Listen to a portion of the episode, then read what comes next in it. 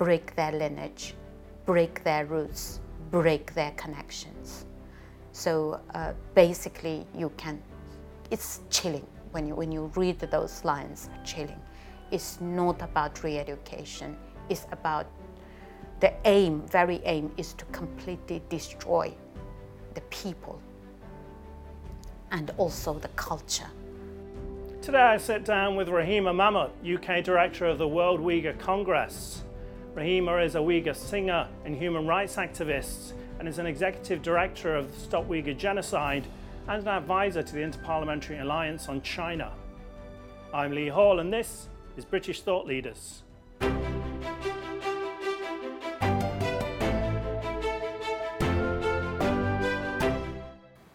Rahima Mahmut, thank you for joining us on British Thought Leaders. Thank you for having me. You start by giving us a brief overview of who the Uyghurs are, some history, and where they're from.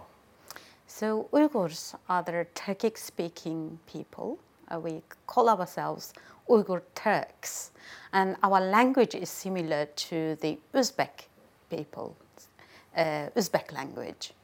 Um, the geographically, it is in the Turkestan. We are on the east side, and you have the west side, which is former Soviet Union.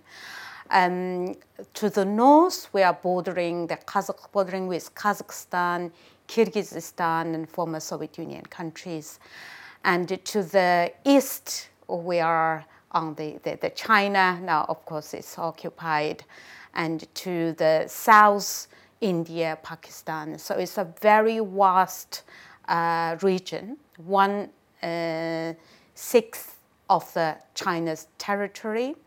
Um, and the Uyghur people have our own unique culture, language, uh, religion. We are Muslims.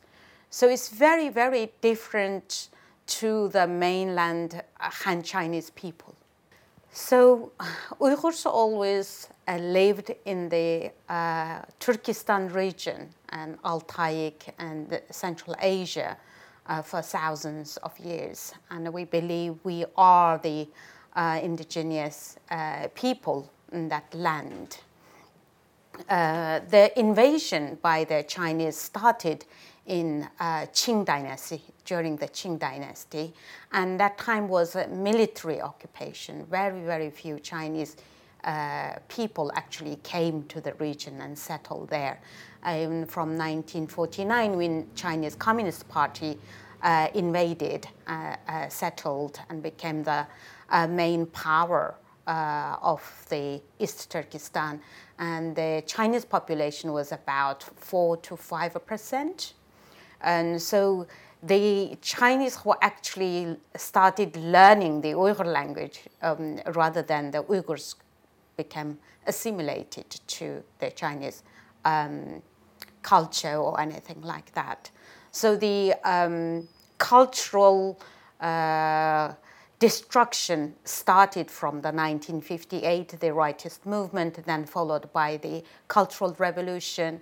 So the, since the Chinese Communist Party invaded and became the um, ruler of, the, of East Turkestan, so the destruction of the culture, of uh, religion, and of um, basically to assimilate, trying to completely assimilate Uyghurs. That's how it started from the time the, the invasion, um, from the time uh, from 1949. And could you tell us a bit about your own personal story and your moving from your homeland to the UK and how you became a well-known activist? Well, um, I came to the UK in 2000. Uh, it was the event that happened in 1997, the Gulja massacre. Uh, I am from Gulja, uh, a northern part of East Turkestan, bordering Kazakhstan. And so a very peaceful uh, demonstration led by Uyghur youth after three months of religious crackdown and uh, detaining uh, many young Uyghur scholars. So this demonstration on the 5th of February 1997, uh, one of the biggest demonstration that happened in the region of Gulja uh, since the Cultural Revolution. Um, so the Uyghurs demanded the freedom, cultural freedom, religious freedom, which is guaranteed under the Chinese constitution. Um, because the region, uh, they call it Uyghur Autonomous Region. So when it was agreed in 1955 as Xinjiang Uyghur Autonomous Region, and the terms and conditions were that the Uyghurs have the full right practice religion, speak Uyghur language. The Uyghur language comes first, then the Chinese second. But by the beginning of uh, 1990s, all this started, uh, Uyghurs was started being persecuted because of the religious belief. And uh, this very peaceful demonstration was um, cracked down, uh, was met by the military um, and the police opening fire to the protesters, killing over 100 people, then followed by mass arrests. So I was at the city at the time, and uh, I saw the aftermath of what happened. The terror, police were terrorizing uh, the neighborhood. And uh, my son was a year and a half old at that time, and I said, I need to find a way to live. It's just getting worse. Every year and day by day, it was getting worse. We always experienced the discrimination um, in many ways, but the persecution since the Cultural Revolution um, ended, um, we felt a brief, there were a brief time that we felt uh, this religious freedom and uh, um, had I can say 80s were the much better time for the Uyghurs, and then beginning of the 90s, then this 1997, the massacre that happened, uh, that was the time that the turning point for me. I decided to leave. It took me three years to um, manage to get secure a passport and then get a visa, a student visa to come to the UK. So I came to uh, UK in September 2000. So from the time I landed at the Manchester airport and the first person I talked about Gulja massacre and Hua Uyghurs were the taxi driver. So since then I have been um, really trying to raise awareness about uh, what is happening to the Uyghur people um, since the Chinese Communist Party um, took over and became the um, governor of the, of the, of the region. I'm assuming you can't go back to your homeland. Can you see your family and friends? Since I came here uh, from the time that I started to speaking up and also um, attending uh, protests with the Tibetan and other Chinese dissidents a um, few times a year, then I know that uh, you know uh, it's impossible for me to, to, to return home. Because there are many occasions when Uyghurs attended some um, demonstrations or protests, and then when they returned, they were arrested on landing and given very lengthy prison sentence. I was fully aware of the risk and um, what will happen uh, if I were to return. So I never went back. Um, but I was able to speak to my family, uh, my siblings. I have nine siblings, uh, still live in the region, and also a very uh, big uh, number of friends and uh, extended uh, family. in 2013, I was diagnosed with a grade 3 cancer, breast cancer and uh, um, the doctor told me that uh, the survival uh, chance is good, but there is a risk as well. So it's better if you have someone to come to look after you, especially during the chemotherapy. And I invited uh, my sister uh, to come and to look after me, but the government wouldn't issue her a passport. So no one could come and visit me at the most difficult time. and that was time I, I realized that um, I am on the really black blacklist because normally if you are on the blacklist, even if you are dying, your family won't uh, be allowed to visit you. And then uh, in 2016, from October, um, I couldn't get hold of anyone. Uh, when I called my sisters, my brothers, my friends, no one would pick up my phone, both landlines and the uh, mobile phone. It was very difficult uh, for me uh, because I was very used to uh, speaking to my sister or my brother uh, once a week at least. Uh, I always kept in turn calling them during the weekend. I always looked forward to speaking to them over the phone because for so long I, we never uh, met in person, but we kept in very close contact because of the telephone calls. And then no one would answer my phone call. Uh, on the 3rd of January 2017, I repeatedly called my eldest brother. Um, by then, I was very depressed. I was very worried. Um, it was really, really painful. Um, and then my brother finally answered my phone call, on my phone after I don't know how many times I tried. And then um, I asked him why no one is answering my phone call and uh, he said they did the right thing. And uh, uh, please leave us in God's hands. And we leave you in God's hands too. And then he can hang up the phone. And I knew immediately that they were under pressure. Either must have been warned by the police that uh, the consequences um, because I knew they're quite brave people. Uh, if there is if the consequences is not that severe, they wouldn't not answer my phone call. Soon after, through my interpreting and translation work, I learned that this mass arrest started, and a lot of people um, were taken away because they had family members living abroad, and they had a phone conversation or video calls, or sent money or received money from abroad and that was all uh, criminalized that time. 2018, the UN talked about these um, camps and they acknowledged there was a million uh, Uyghurs and also other Turkish Muslims in these camps, so the Chinese called re-education camps, and that's an enormous number, a million people. Um, what happens in these camps and what, what are the Chinese Communist Party trying to achieve with these camps? Well, um, as I mentioned earlier, since 2017, especially from April, we knew that there have been mass arrests um, in all villages, towns, and cities. Um,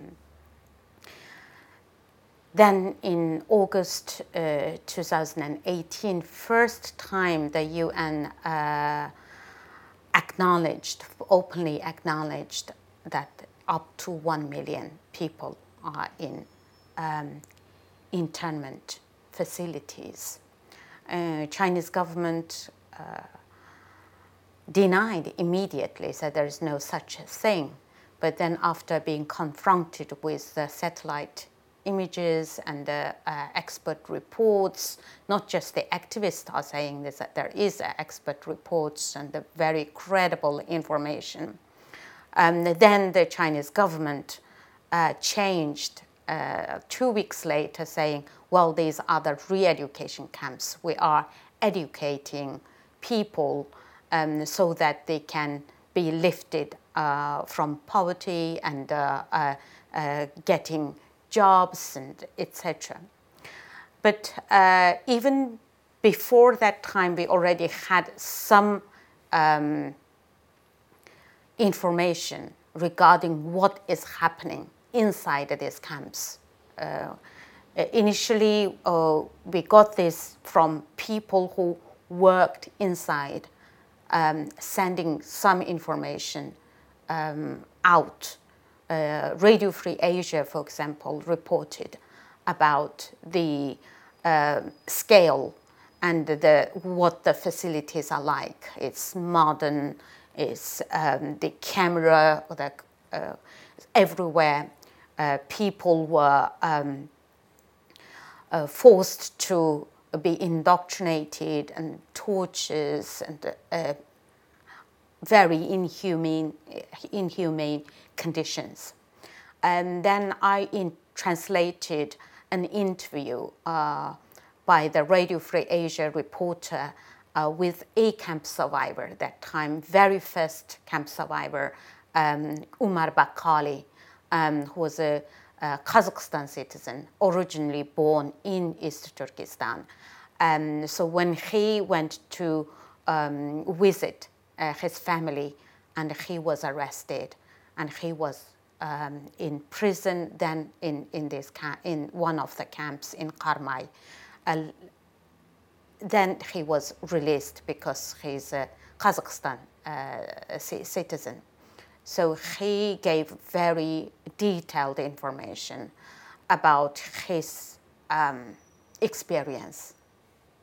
And uh, uh he said, I was chained on the bed for, for months and uh, actually, I was treated better than many other Uyghurs because they knew that in the end, I'm not, you know, the Chinese uh, citizen.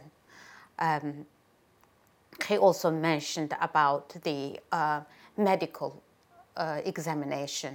He said the first they came to the house, uh, they placed black hood over my head and chained me, shackled me, um, handcuff and took me to first to the hospital, full examination. And he said when they were uh, doing all this examination, I had black hood over my head. And at one point, he said, when this very cold gel, you know, when they play, put, put that gel, examined my kidney area, I thought they're gonna um, open, open me up and t- take away my organs. That was a very eerie kind of description of even before he was taken. And he said every detainee was exactly same uh, experience. So first they come to the home, uh, mostly at midnights, and then drag you out of your bed and take you to the either first to police station or directly to the hospital and do the checkup. He said the queue in the hospital was just unbelievable. That just the sheer number of people were taken there and have to wait hours uh, with that black hood over, over your head and you, can, you, you are not allowed to see anywhere. Then uh, the ordeal, he said that hardly any food. They gave very, very um, small amount, um, watery, watery um, soup and a small steam bun once or twice a day. So when he was arrested, he's a very, a big, strong-built guy. Um, he was uh, 95 kilo. When he was released, he was about 50 something, and uh, the Radio Free Asia showed, showed his photograph before and after. It was just really scary looking. Um, so from uh, him, uh, his um, this very detailed uh, description of what happened to him um, could I already know the kind of picture of what it is like uh, these facilities. What were they looking for with those hospital checks? it's very difficult to really prove anything because you know all the uh, what the this operation, the entire operation, is in a, such a secret way. But we do believe they are profiling people and uh, um, building their DNA, and also you know the, the Chinese government is known for organ harvesting from the Falun Gong uh, members who gave evidence. And we knew that organ harvesting is a very um, one of the evil a practice that it's been uh, happening since the early 90s, 1990s. And we do believe that all these examinations is not to do to check if the person is healthy. So if they are not healthy, they have to give treatment. Rather, we believe there is a very eerie um, plan behind behind that. Going back so kind of a decade or two, there was a lot of focus in society on Tibet, and you had movies and movie stars talking about Tibet. But recently, there's been quite a surge on, on people focusing on um, the Uyghurs. What do you feel caused the change there? Well, um, as you mentioned earlier, the firstly, the sheer number of detention, you know, the up to one million, but we believe, you know, they never stopped detaining people and hardly released many. We know there were people released, being released in 2019. Many we learned that they were in a really, really a bad state, either a mental breakdown or physically cannot cope any longer. Many died, many suicides. And uh, um, so uh, this practice is a first after the Second World War people being interned in such large number because of their race, their religion. Um, there's no any other reasons. Um, also, the brave uh, account of the, you know, these brave survivors who gave extremely detailed accounts of including um, sexual violence that BBC reported um, and also the forced sterilization, forced abortion, family separation. And we have so many families uh, in Europe and the majority living in Turkey. And they were just ordinary people who never involved in any activism. Uh, they were doing business between uh, Istanbul and uh, Urumqi, and suddenly uh, when some of their friends or family returned, they were arrested on landing at the airport. So they didn't dare to go back. And in that, they were separated from their family who they left behind. There are women who, who left three, four children, and then the, the Chinese um, police took them away. Up until now, many families don't know what happened to their children what happened to the people who they left behind. So all these um, horrific stories came to surface, and also uh, the interest of the many Chinese experts who did very intensive, um, uh, great reports on, on what is happening.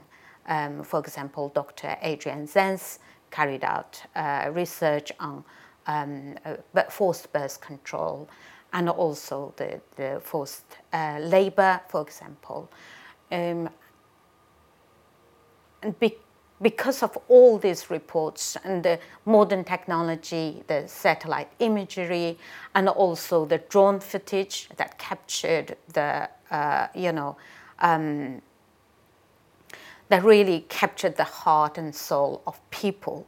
And many uh, Jews uh, for example, the president of the uh, Board of Deputy uh, Jews in this country compared it that to the uh, during the Holocaust, how the Jews were transported from one place to another, blindfolded, um, had shaven, um, and shackled.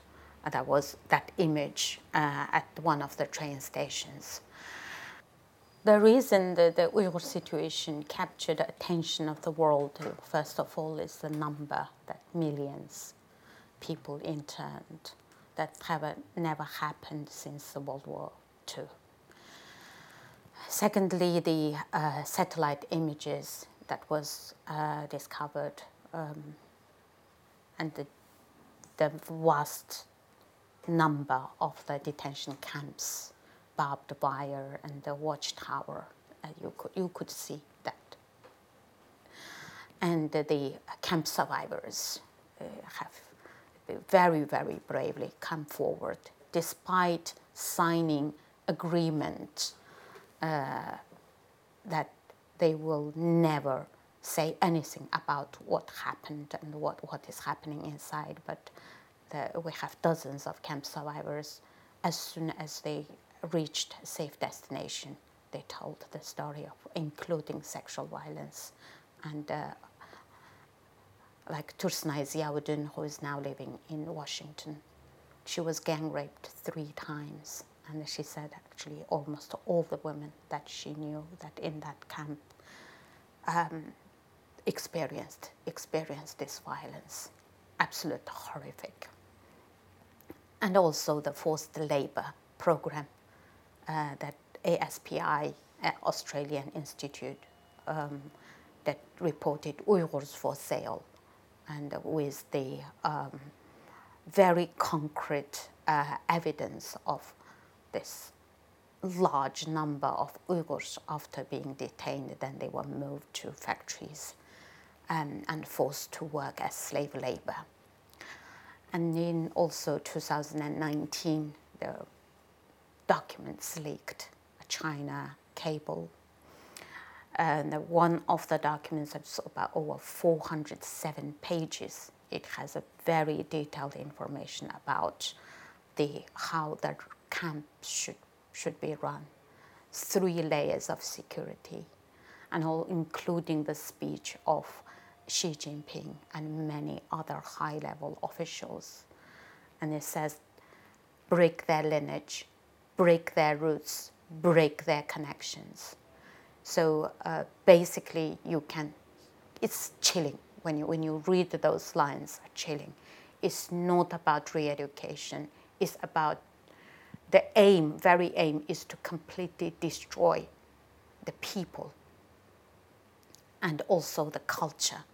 Uh, we have uh, experts uh, did very extensive uh, research on uh, cultural destruction, um, destroying mosques and shrines, and the century old. One of the mosques was over 800 years old in Khotan that was completely demolished.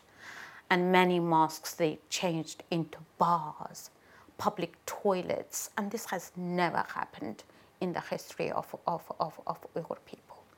So the entire, also this family separation, children being taken away and forced to, uh, forcibly placed in so-called boarding schools, but we, we know it's a kids camp that they are not allowed to have any visit, forced to uh, eat pork and uh, completely um, separated from the culture, from the language.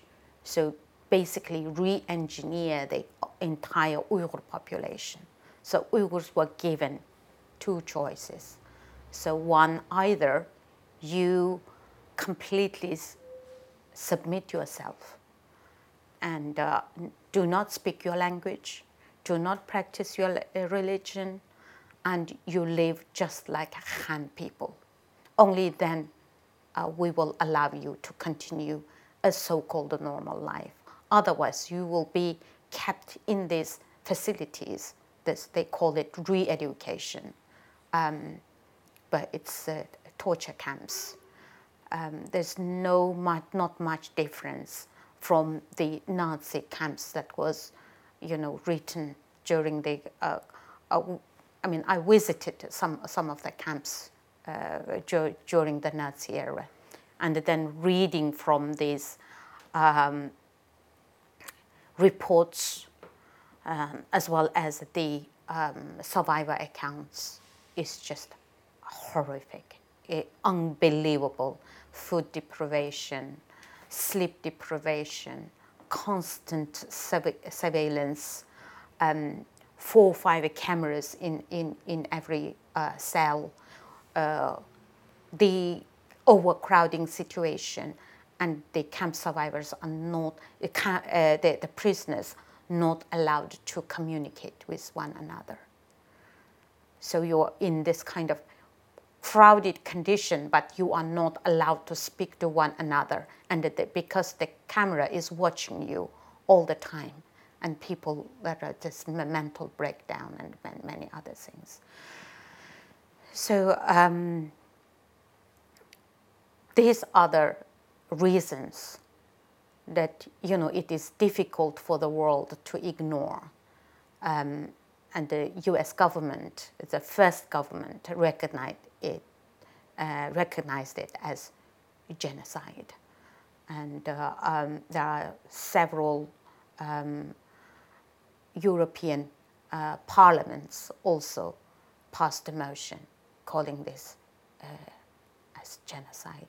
And Uyghur Tribunal, led by Sir Geoffrey Nice, um, last year, um, December, also concluded a genocide based on the forced uh, birth control, forced sterilization, and uh, um, abortions that preventing Uyghur uh, women to give birth. So basically, stopping future Uyghurs to, to, uh, to be born. Yeah, there are many, many, many reasons. Uh, I, can, I can, I can enlist that why the Uyghur uh, course, the situation of Uyghur suddenly became the most spoken uh, topic in the world. And also media. Uh, the very first um, short documentary by Newsnight. Um, John Sweeney, for example, he interviewed me, and I translated two survivors' account when they interviewed in Turkey. Um, and then BBC documentary, several, BBC, uh, several documentaries were made by the BBC. I worked with the ITV documentary Undercover China's Digital Gulag, and that won BAFTA, Emmy, many other awards. So all these um, really captured the attention of the governments, uh, general public, civil society, NGOs, and the recent UN report as well uh, called it crimes against humanity. And uh, uh earlier this year, we also had this police file leaked thousands of images of the detainees, first time leaked to, to the to media, and you could see the real people, the as young as 14, as old as 78 year old women. You mentioned genocide there. Uh, I know that the British government haven't recognised this as a genocide yet. It's, it seems that there's a sticking point because MPs um, supported it being called a genocide but the government can't declare it a genocide until a competent court um, declares it a genocide. But the only competent court is the UN, of which China is a member and blocks it. Uh, have I understood it correctly there? Yes, absolutely. There is no formal court for the Uyghurs, for anyone, you know, including Tibetans or any, anyone in under China's regime can go to because of the power uh, one, uh, China is not a member, and another uh, quote is that the China has the veto power. Um, therefore, we uh, asked for the national court, for example, UK court, to examine the evidence that we have. Um, but the uh, British, the, the government said that it has to be international court, but there is no international court available for us to, uh, you know, to, to, really examine the evidence and uh, declare um, it as genocide, crimes against humanity. Under that kind of situation, um, we didn't have any other choice but to appoint a um, People's Tribunal. Um, the World Uyghur Congress, we reached out to Sir Geoffrey Nice, um, and then the, the procedure of the Uyghur Tribunal was exactly the same procedure how they carry out in the international uh, uh, international court.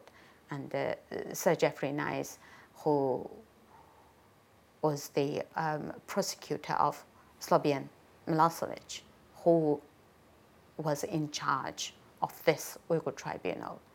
And uh, after examining the thousands of pages of documents, including the personal account of survivors and the people who have many members uh, being interned, and the, also the reports, for example, from uh, Dr. Adrian Zenz and many other very credible, um, well respected scholars, and that finally uh, concluded this is a genocide. So, from what you're telling me, um, this is not just a persecution, a physical persecution against people, but the Chinese Communist Party are trying to wipe out an, an entire culture, wipe out the heritage of the Uyghur people. How close are we to actually losing this culture from the world?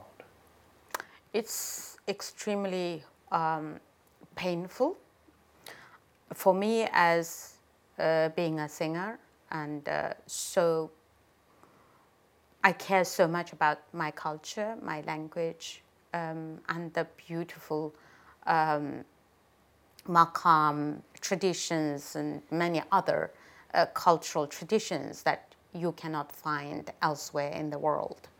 Um, it's very unique. All cultures has its own unique and beauty. Um, the Chinese government not only physically destroying part of the Uyghur population, um, you know, by interning almost one third of the entire population, but also trying to completely re engineer the, the, the Uyghur um, as people, make them become Han Chinese. Um, I spoke to someone recently um, who said the, the people, for example, in Urumqi, families even dare not to speak Uyghur language because they fear that someone um, might report them and then uh, end up in, in camps. Can you imagine in the 21st century, people cannot speak, dare not speak their own mother tongue because they fear of this. The level of this um, persecution and fear is unimaginable because people can see from those who released after being taken away.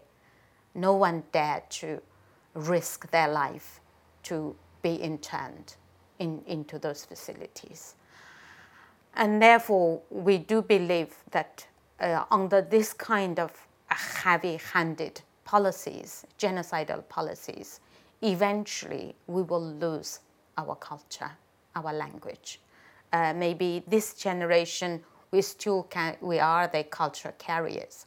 But imagine the next generations who are now studying in the, in the universities, in the, at schools, uh, they also uh, face this um, high-tech surveillance uh, control and monitor their every move, whether they're speaking the, their own language or the Chinese. And many young people, they will choose the more convenient uh, way and uh, also very easily can forget about, about the language and let alone culture. If you don't even speak the language, then you know when your culture, cultural practice all criminalized, obviously you cannot.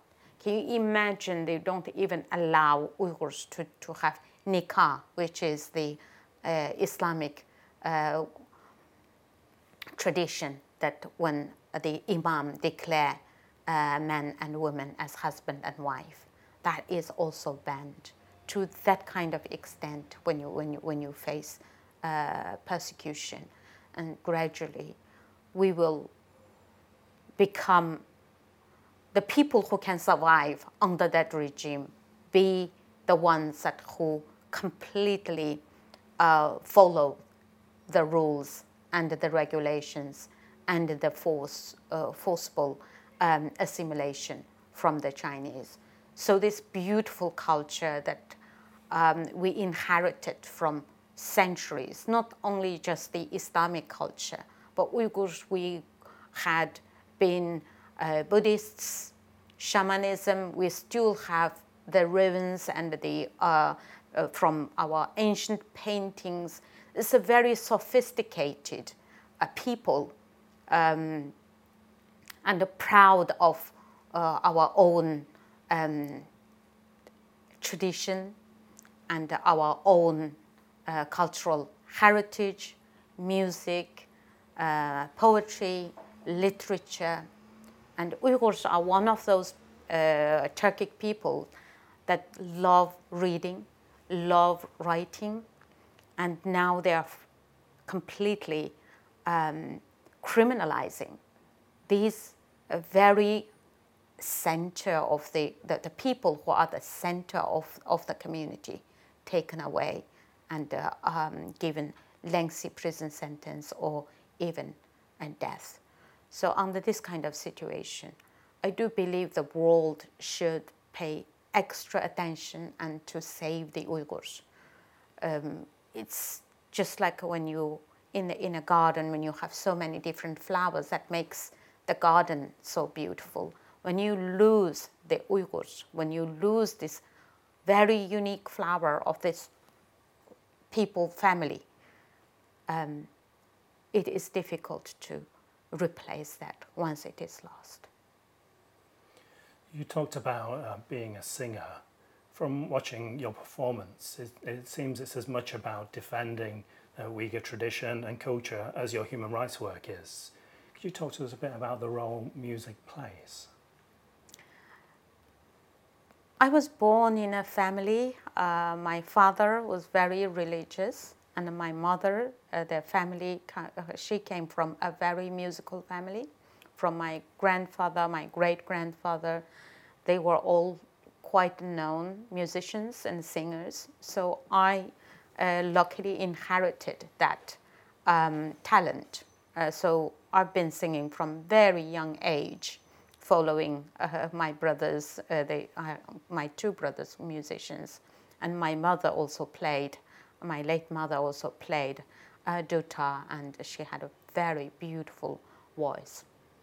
For me, um, since I came to this country, uh, the very first thing that I struggled was when people asked uh, where I come from, uh, where I came from. I, when I, I was reluctant to say China, I often said I'm Uyghur and I'm from uh, East Turkestan, the so-called Xinjiang Uyghur Autonomous Region, and I had to give a lengthy explanation because not many people really know about Uyghur then. Um, so in 2004, we formed the London Uyghur Ensemble. Um, so this is a very first uh, ensemble that in Europe um, we aimed to educate people about the Hua Uyghurs through music and also the, uh, the, what it is like to listen to the Uyghur folk and uh, classical music.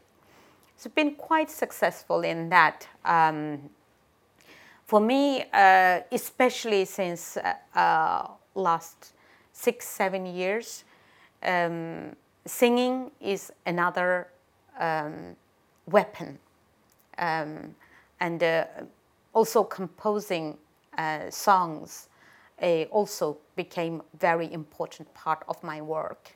How we can give a voice to those who are silenced, uh, the poets, the, the writers, um, also to inspire young generations to be more interested in our culture, in our music, um, so that at least um, we can carry on in the countries where we are free, we are not uh, restricted from singing and from, from, from performing.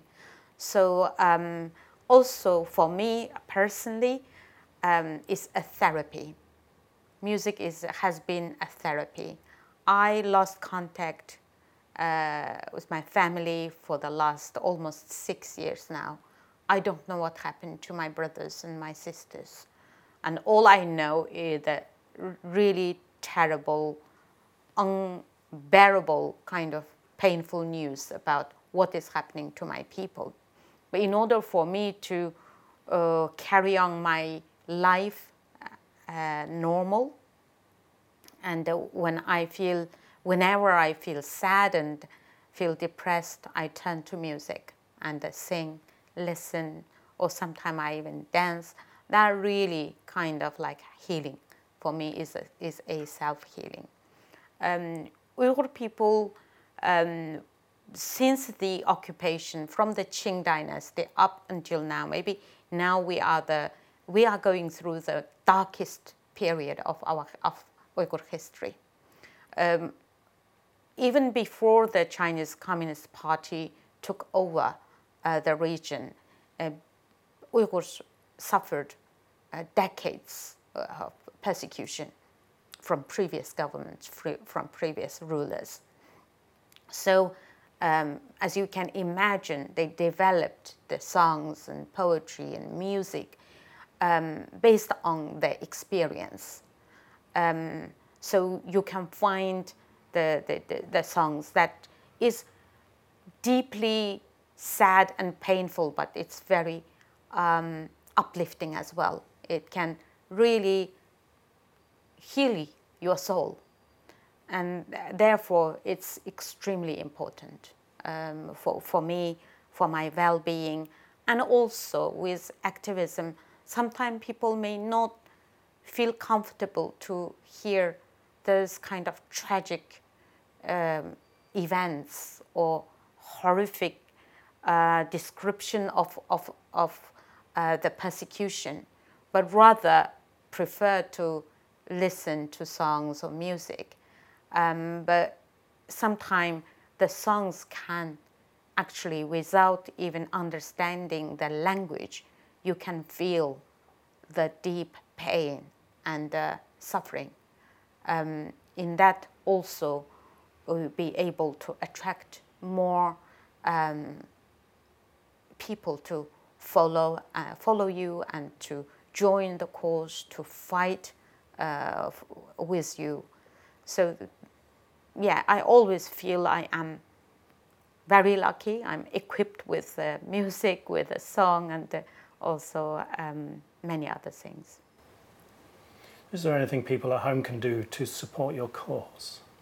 Um, so, most importantly, um, everyone can write to their own MP and demand actions. Um, also, the products that is made from slave labor, people can boycott and should, should be very mindful about what they buy, whether the product is coming from uh, the forced labor, and uh, also donate. It's extremely important that, you know, like many uh, other charitable work that we do, uh, we need resources uh, to be able to carry out our work and therefore it's very easy, simple to, to donate through the Stop Uyghur Genocide website.